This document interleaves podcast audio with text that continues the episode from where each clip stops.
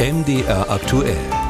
Faktencheck. Wie kann der Krieg in der Ukraine zu einem Ende kommen? Darüber wird natürlich heftig diskutiert. Schon seit langem Friedensverhandlungen sind da ja ein Stichwort, über das auch die Gäste von Maybrit Illner im ZDF diskutiert hatten. Genauer gesagt ging es um die Frage, Friedensverhandlungen, sind die naiv oder notwendig? Und inmitten des Wortgefechts fiel dieser Satz von SPD-Chefin Saskia Esken. Ich weiß nicht, was, was ich mir daran erklären soll. Das Erste ist, was ist kein Krieg ist jemals auf dem Schlachtfeld entschieden worden. Das war ein aufgeregtes Wortgefecht. Sie haben es gehört. Stimmt das? Unsere Reporterin Linda Schildbach mit dem Faktencheck.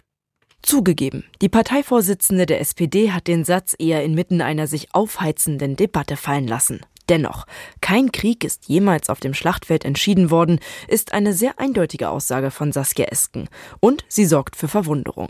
Sven Lange, Kommandeur des Zentrums für Militärgeschichte und Sozialwissenschaften der Bundeswehr, sagte MDR aktuell. Also in der Diktion, glaube ich, äh, hat Frau Esken nicht recht. Ich glaube tatsächlich, dass die, die allermeisten Kriege auf dem Schlachtfeld entschieden worden sind. Ein klassisches Beispiel, 1815 die Schlacht von Waterloo. Die tatsächlich eine Entscheidungsschlacht darstellt.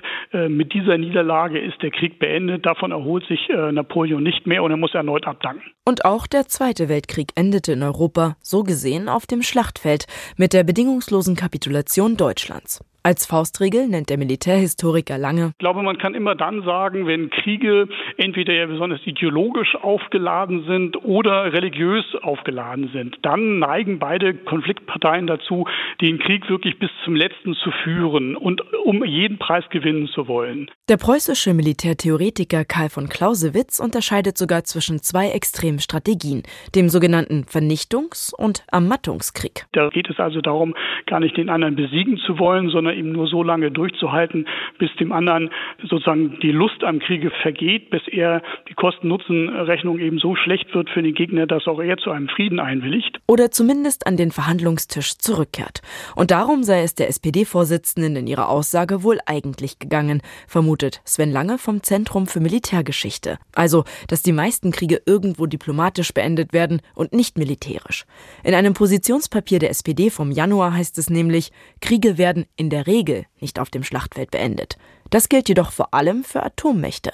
Denn, so Sven Lange, es liegt nahe zu erwarten, dass Atommächte immer, wenn sie mit einer anderen Atommacht konfrontiert sind, immer äh, eine diplomatische Verhandlungslösung am Ende dann doch bevorzugen würden, als den Krieg eben bis zum letzten zu treiben. Für Russland und die Ukraine bedeutet das allerdings, dass sich beide Kriegsparteien erst an den Verhandlungstisch setzen, wenn sie keine Hoffnung mehr haben, militärisch für sich ein besseres Ergebnis einzufahren.